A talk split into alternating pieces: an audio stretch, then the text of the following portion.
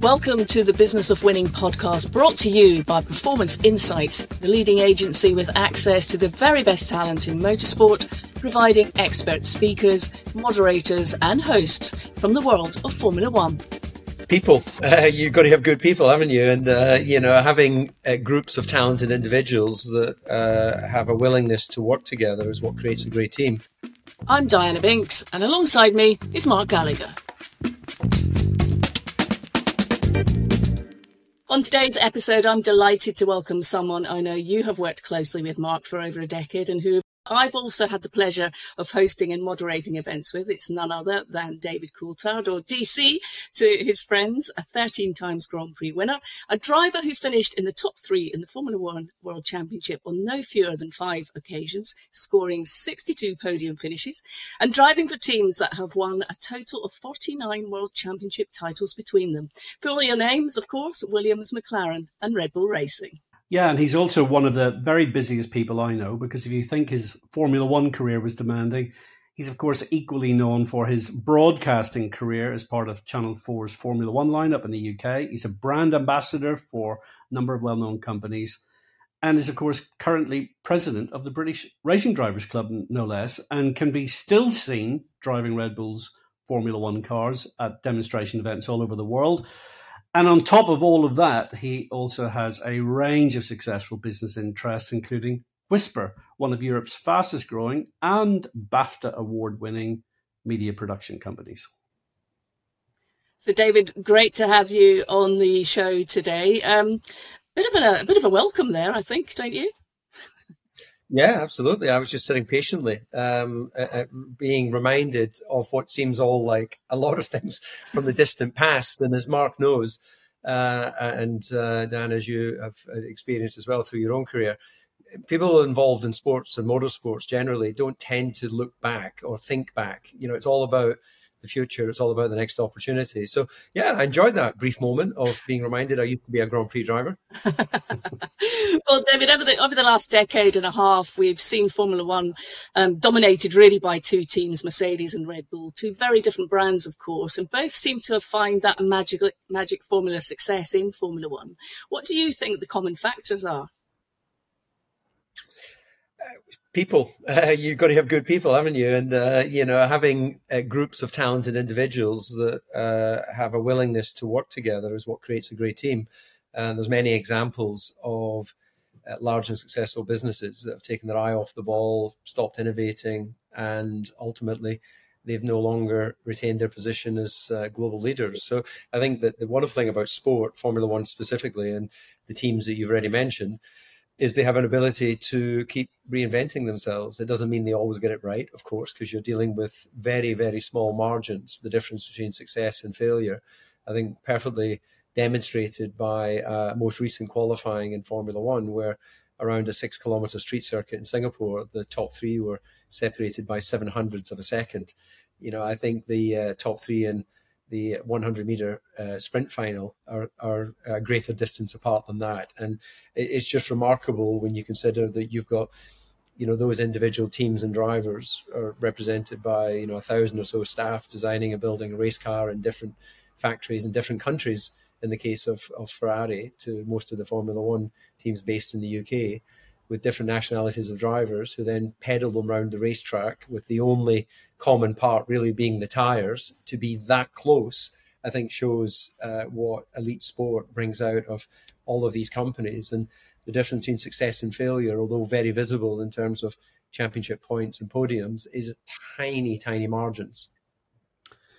So david that leads me kind of perfectly on to the fact that you, drove for three different teams. You drove for Williams, you raced for Williams, you raced for McLaren, you raced for Red Bull during the course of your 15 year career. And I'm kind of wondering was there something that each of them did very similarly, or were they actually very different? Were there clear differences in the management and the culture of those teams?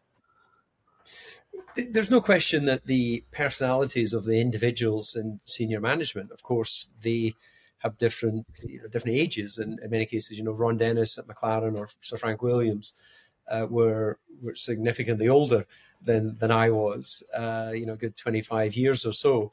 Uh, whereas in the last team you mentioned, Red Bull Racing, you know, I was actually older uh, and, and still am older than Christian Horner, the team principal, who's just approaching his 50th birthday. So, of course, with different generations, you've got different uh, backgrounds and management styles because they've grown up in different eras.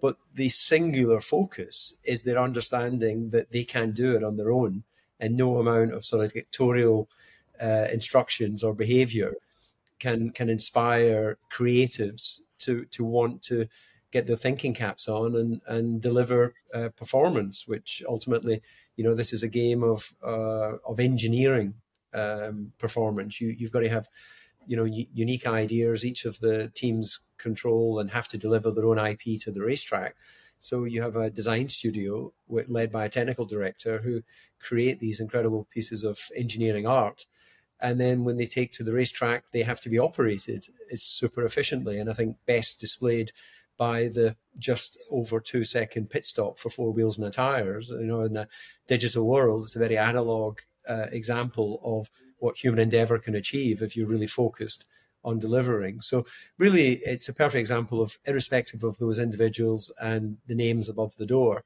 the the ultimate goal, and therefore the creative process and the delivery process is very similar. And, and I never drove for a, a non UK based team, but I have to assume it would be the same within Ferrari and uh, Sauber, Alfa Romeo, and uh, Alpha Tauri. Uh, and in this modern sport, uh, they're international teams anyway. They may have uh, team principals that are British or Austrian or French, but the reality is the, the actual teams are made up of multinational, multicultural people. And David, one of the sort of common ingredients in all three of the teams that you raced for was, of course, Adrian Newey, who's the chief technical officer of Red Bull Racing. What is it about his approach and, and style of leadership, do you think, that really unlocks so much performance for everyone? Adrian, for anyone who's met him, will know that his particular personality, he's he's more introvert than extrovert. He's he's more um, you know quiet in his his approach. You know, the angriest I think I've ever seen Adrian in all those years that I worked with him was maybe putting his pencil very firmly down on his notepad during a discussion. You know, he he you know, writes and designs in in pencil, and therefore he wouldn't want to break the lead. Um, so he's a very mild mannered individual. Uh, that said, he can make his point without being a sort of desk slammer. Um, he can make his point without raising his voice. And I think that one of the things that I'm so impressed by Adrian as a as a creative leader is his open door policy to his office. And by that I mean literally the door is never closed to the design office. If he's got something private, then he'll go somewhere else to discuss that if it's a personal private matter. But if it's of an engineering design, you know, greater good of the, the, his work ultimately, his door is open and anyone can walk in there, whether they are newly uh, uh, you know new draftsmen or women that have just joined, um, or whether they are you know existing talents that have been part of the, the family for many years. There's no such thing as a silly question in his book. Uh, if you ask the same question twice, probably he would then consider that silly. But the, my point being, he he's open to be challenged, and anyone who who's listening to this who watches Formula One and is familiar with Adrian, then name me any other uh, technical officer, uh, designer that you see on the grid walking with a notepad and pencil, looking at the opposition ahead of the start of a Grand Prix.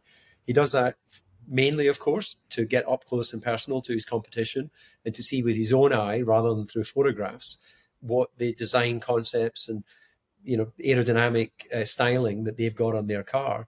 And it's an environment where he couldn't walk into the garage. One, it wouldn't be allowed, and two, it would be downright rude. Uh, but to do it when you're about to start a Grand Prix is absolutely fair game. And he's not too proud and not embarrassed to go and look at Haas Williams. I'm starting at the the traditional, let's say, those that have been running uh, at the back of the the constructors championship, all the way through to you know Mercedes and Ferrari.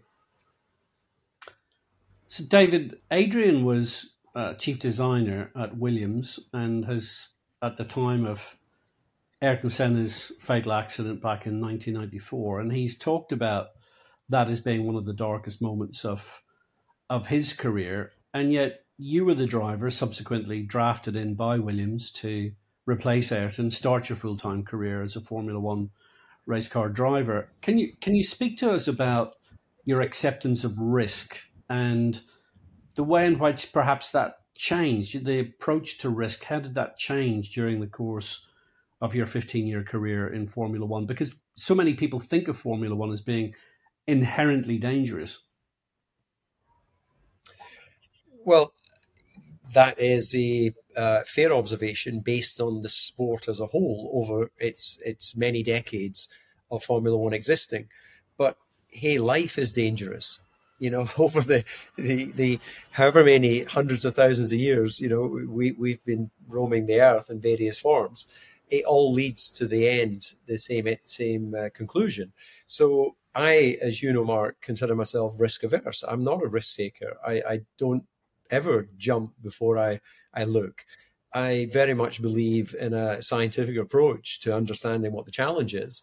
And maybe to my own detriment, uh, ultimately, in, in ultimate success in Formula One, my analysis of you know trying to achieve the the ultimate balance and performance from the car sometimes clouded just getting on and, and driving the car. You know, I always enjoyed very much testing with engineers, working on the development of cars and, and, and that whole process of discovery. Um, and I think that led to a relatively long career and a relatively consistent career, if not, you know, speaking to you as a, as a former world champion. But all of that said, I think that, uh, you know, risk when you've done no analysis, that that's high. Risk when you have a scientific approach to me is about weighing up the options and uh, trusting in your team, trusting in the designers, trusting in the engineers that develop these cars, deliver the new part to the the actual ga- uh, to the garage to the circuit, and then enable you to go out and try and deliver a lap time. And David, one of the other things was um, that took place during your career, of course, quite literally, was the ability to improve decision making with the arrival of the vast amount of data that became um, the, the, thing that you did. Could you talk to us now about being a da- being a data driven sport, and can you explain a little bit how that sort of really transformed all the important outcomes from safety to, to quality to reliability? Yeah, well, the, the reality, of course, is data has has always been a part of the world we live in, and certainly the sport that I've you know loved to be be part of. But of course, in the early days, that data was very much someone with a clipboard and a pencil writing down the information that was presented to him by the driver. So the driver was literally the voice of the car. As data and the ability to, to harness that information to tell us exactly what the car is doing in terms of you know, ride heights, aerodynamic loads, engine performance, engine temperatures, all of those sorts of things that literally tell us uh, the overall perfor- uh, performance of the car then data has become an ever growing part of of how we develop these cars in the virtual world. And a lot of the, by way of example, a lot of the cars nowadays are conceived using CFD, uh, computation, computational fluid dynamics, rather than traditional wind tunnels. Wind tunnels still play a part, but with rapid prototyping nowadays, the ability for teams to have an idea, have that physically in their hand as a as a living part that then can then be understood in the uh, either in the virtual world or in the wind tunnel is all because of our ability to harness data. And you know, there, there's thousands of channels of logging that are going on, telling us that everything's basically okay. But of course, your your real source of uh, potential for uh, problem solving and development is where you get the little bits of data that tell you something's not quite right or it isn't quite performing in a way that it was intended. And then that becomes your growth uh, opportunity. Um, DC, there's always been uh, quite a debate, particularly on social media amongst Formula One fans, but also uh, across mainstream media about that, that terrible expression, the GOAT, the greatest of all time. Um, in terms of in terms of racing drivers. But the thing is, you've worked with some of the very greats in the early part of your career. I'm talking about Nigel Mansell, Alain Prost, Ayrton Senna, and then more, more recent times, you've gotten to know through interviewing and working with the likes of Lewis Hamilton, Max Verstappen, Fernando Alonso. So the question I have for you is, how do you think the driving challenge differs today from past decades. Um, what's your own view on how we can determine Formula One's great talent? Yeah, well, first of all, when you mention GOAT, it reminds me of uh, another uh, conversation I was having during my Formula One broadcast, where I raised the question that I get the acronym. I just don't think, with the greatest respect to goats, that it really is kind of, you know, a, a powerful enough animal that it, it should be used. Uh, you know, it should be a lion or a silverback, you know, gorilla or something really powerful and dominant. But anyway, um, I, um, to answer your question, you know, my belief is that talent is talent, irrespective of the period, and you can see that very well uh, in like music. You know, the great composers, your Beethovens, your Mozarts, and whoever, right through to whoever their equivalents are uh, in in modern times. So I have this very simple belief that if you took the greatest soccer players, the greatest racing drivers, tennis players, whatever it happens to be, you know, the brilliant men and women that have achieved so much in their own personal journeys, if they were given their opportunity at this period in time with the modern physical and, and, and mental science that we have, their talent would still put them at the very forefront. And then we'd have this super league of, of superhumans because sport is not about finding good because they're all good. It's about finding exceptional. And in every generation, there's exceptional talents that stand out and are high achievers and continually are able to to bring home the uh, the gold medals or the world championships. And David, when you stepped back from racing in Formula One and started your own businesses, particularly Whisper, which has just gone on to be such a, a great success in many dis- different sporting disciplines, what were the learnings from Formula One that you applied to the to the outset? You know, when you had that idea to come up with that business model. Well, sport, and in my case, Formula One, was absolutely the backbone of uh, how we, and with my, my two partners, Jake Humphrey, Sunil Patel, how we envisaged operating the business. And by that, what I mean is uh, to have the the uh, desire to be number one in the world, and that's still our goal is to be the biggest sports production business in the world. It seems quite a quite a you know lofty target when, when we were conceiving the idea. But, you know, if you do not have a, a high goal, then you, you just won't aspire to really high standards. And, uh, you know, the, the simple things that sport teaches, which is bring a good group of individuals together who have a willingness to work together. That's a team. And if you have a great team, you already have a competitive uh, chance against whoever else is out there in the market. Could many people have great individuals within a company? Not all always do they manage to get them to be joined up and aligned and to truly have each other's backs. That's what people have on the field of play, whether it's an individual sport with the team of people that are behind them, or, you know, as we speak, the Rugby World Cup's going on right now. You know, a perfect example of you have to have a, a, truly united team, people that are prepared to run back and fill in gaps in the line if if somebody's um, you know a man's down, uh, somebody's injured or whatever it happens to be. That is what gives a winning uh, team mentality, and and it may seem a bit extreme to to want to take that into the office, but I don't see it that way. Why, why is it extreme? It's more than within our capabilities as human beings. And what gave me the confidence to be involved is I involved is the following that as a Grand Prix driver, I knew nothing about designing and building a racing car, literally nothing. But I knew how to drive it and I knew how to critique it. So I had a role within that incredible engineering company. And likewise in television production. Yes, I've worked for 15 seasons now in broadcasting, but I wouldn't claim to really know about broadcasting.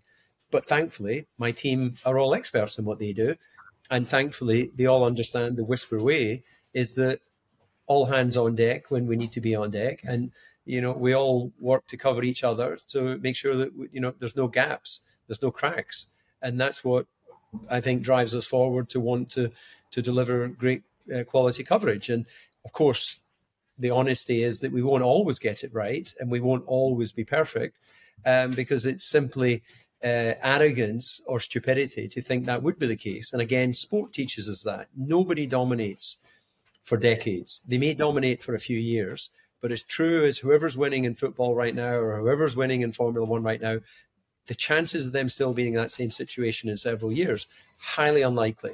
And that's where companies that have been world leaders in the past have failed because they thought they were too big and too good to fail. And then they stop innovating, they start developing arrogance, they stop plugging the gaps, they start going, that's not my job, that's someone else's job. The blame culture starts and the whole thing starts falling apart.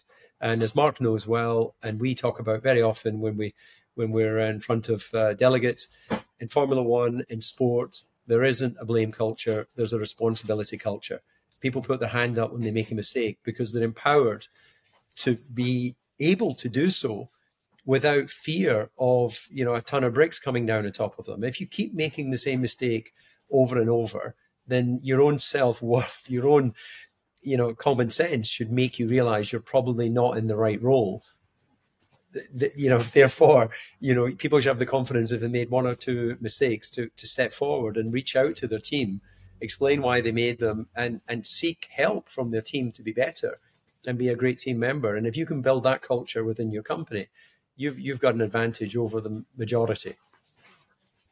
Um, it's really interesting, DC. As you you and I both know, when we speak to a lot of companies, they're going through change and transformation, and they very often talk about uh, the the turbulence that's going on in the world. Formula One itself has gone through a period of unprecedented growth, and that seems set to continue. How do you see Formula One being able to adapt and evolve further? For example, during the current decade, which is a decade when the world's talking about decarbonisation, and Formula One itself has got this net zero carbon target for 2030. So even within Formula One itself, we're seeing huge transformation. So how do you, how do you see that evolving for the sport in the current decade? If you look at the learnings from COVID, Formula One was one of the first sports, if not the first sport on an international level, to be up and operational in a very short order. They saw the issues, found solutions, and delivered their uh, contractual obligations to the TV broadcasters by delivering Grand Prix in locations that were deemed safe and sensible to be able to have the, the sport continue without fans, of course, at that stage, but we're delivering for fans. And it was a absolute textbook example of achieving success and uh, continuing the show through adversity. Formula One will meet its targets undoubtedly where many others, including government, uh, continue to not hit their targets because the sport has immovable targets. The start of Grand Prix happen at a fixed time. They do not delay them other than for extreme weather conditions. That is the only way a Grand Prix wouldn't start. Therefore, all the Grand Prix teams design and build and deliver their car all over the world and they put it on the grid ready for the race to start when the FIA, our governing body, stipulated higher standards in crash tests after the tragedies of 94 and uh, various other landmark moments where they've had to upgrade the safety standards, the engineers go, We don't know how to do that. That's the first reaction. That's perfect because Formula One engineers, once they've bounced back from that brief moment of we don't know how to do that, they set about finding solutions using modern technology, developing new technologies, and delivering on whatever the standards have been set. Therefore, Formula One is a world leader. And I would say this as a fan of the sport, as someone who's competed. But as you know, Mark, it, it has continually met targets. It drives innovation for the automotive sector. It will drive innovation for the aviation sector. You know, sustainable fuels and uh, you know the biofuels that we're using in part today in Formula One are accelerating the development of that for the aviation industry, where they have no option to go electric. It simply wouldn't be possible for electrification in, in long haul aircraft. So they have to ha- find biofuels, sustainable fuels for the future. So I can proudly say, as a member of the Formula One community, we not only uh, deliver entertainment as a sport, but we find global solutions to the issues that we all have to deal with today. David, it's been fantastic talking to you today. We really appreciate you taking the, the time out from your busy schedule to have a chat. Very interesting as always, and uh, we, we thank you very much. Thank you. So, Mark, that was absolutely fascinating. I mean, it's really easy to forget just how much DC has done during the course of his career. He's done a, an awful lot more than just racing.